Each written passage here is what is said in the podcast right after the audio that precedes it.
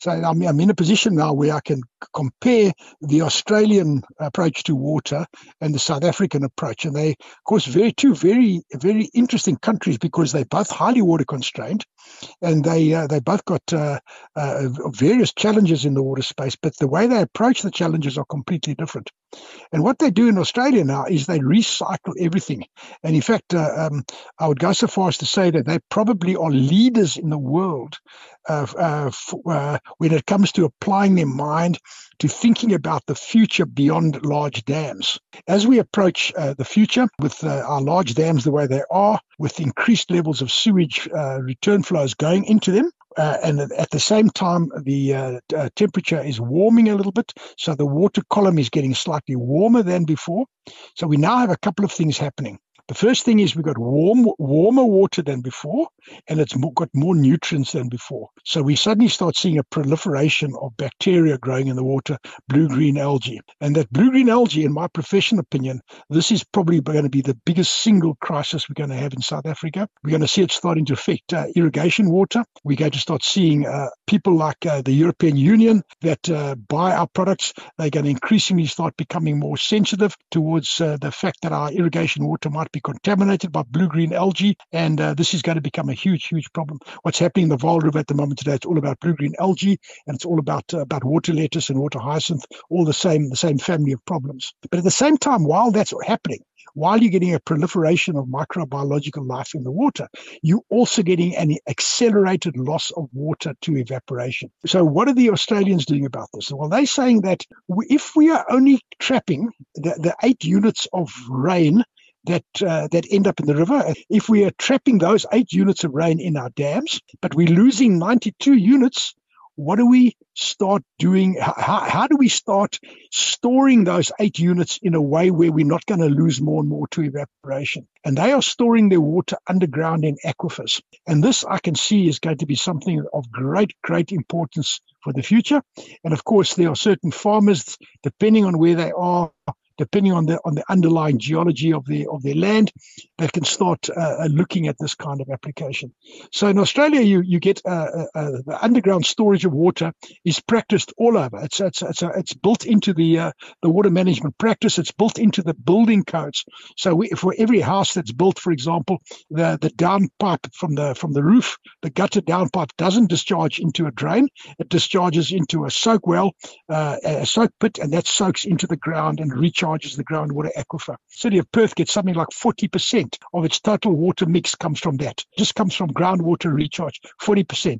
That's a very big number. Of course, the other thing that's happening over in Australia is that they are starting to rely more and more on desalination of seawater. But at big scale, not at small Mickey Mouse scale like we tried in South Africa. Big scale, 400 megalitre a day scale. You know, the kind of scale that will sustain the city of Cape Town, at least half the water flow to the city of Cape Town. That kind of scale. And what they found when that happens is that investor confidence bounces back so strongly that capital flows into the economy, that you start becoming a capital abundant economy, because capital wants to go to an economy where investors feel secure and feel that they're not going to be threatened by the next drought. So these are very important initiatives that are coming out of Australia, these mixes. And there's another very interesting thing that's happening in Australia is they are looking at sewage water and recovering it.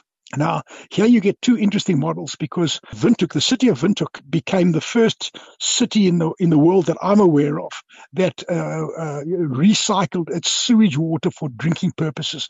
That was in about the 1980s, using technology from the CSIR. Singapore followed. So the city-state of Singapore also recycles all of its sewage in what is known as a direct reuse model. So it literally goes directly from the sewage works into the water drinking pipes and into the bottles of water and into people's houses. But the Australians have said, no, they don't want to do that. They want to go an indirect reuse. So what they do is they recover the water from waste, but instead of sending it back for drinking purposes, they recharge the aquifers. Once again, they store it underground in aquifers. So they store that water away from the ravages of evaporation of open dams. And I mean, that's a huge number. And if I can just give an indication of the number, most people listening to this podcast will be familiar with the Vaal Dam, and more water is lost off evaporation or over the Vaal Dam for 11 months of the year than flows in under natural conditions. So just think about that. So more water is lost to evaporation over the Vaal Dam for 11 months of the year than flows in under natural conditions. If we didn't have augmented flow from the Lesotho Highlands and from the Tugela, the Vaal Dam would get smaller and smaller. It would never get bigger and bigger. So just think about that vast amount of water that is lost to evaporation, but by storing it underground, that evaporation is no longer a factor. I've recently been to a very, very big sewage works in a place called Beenyup, the Beenyup wastewater treatment works in Western Australia. There they capture about 120 megalitres, 120 million litres of water per day. They capture from recovered sewage and they store that straight underground. So this is very, very smart stuff. And I think that we must start thinking more creatively in South Africa, either as a farmer or as a local authority, or as business people, because ultimately our problem right now is we're leaving all the thinking to government, and government is very, very lackadaisical in their thinking. They've lost all sense of creativity, and all they can do is just the same old stuff, which is an inappropriate solution to an ill-defined problem.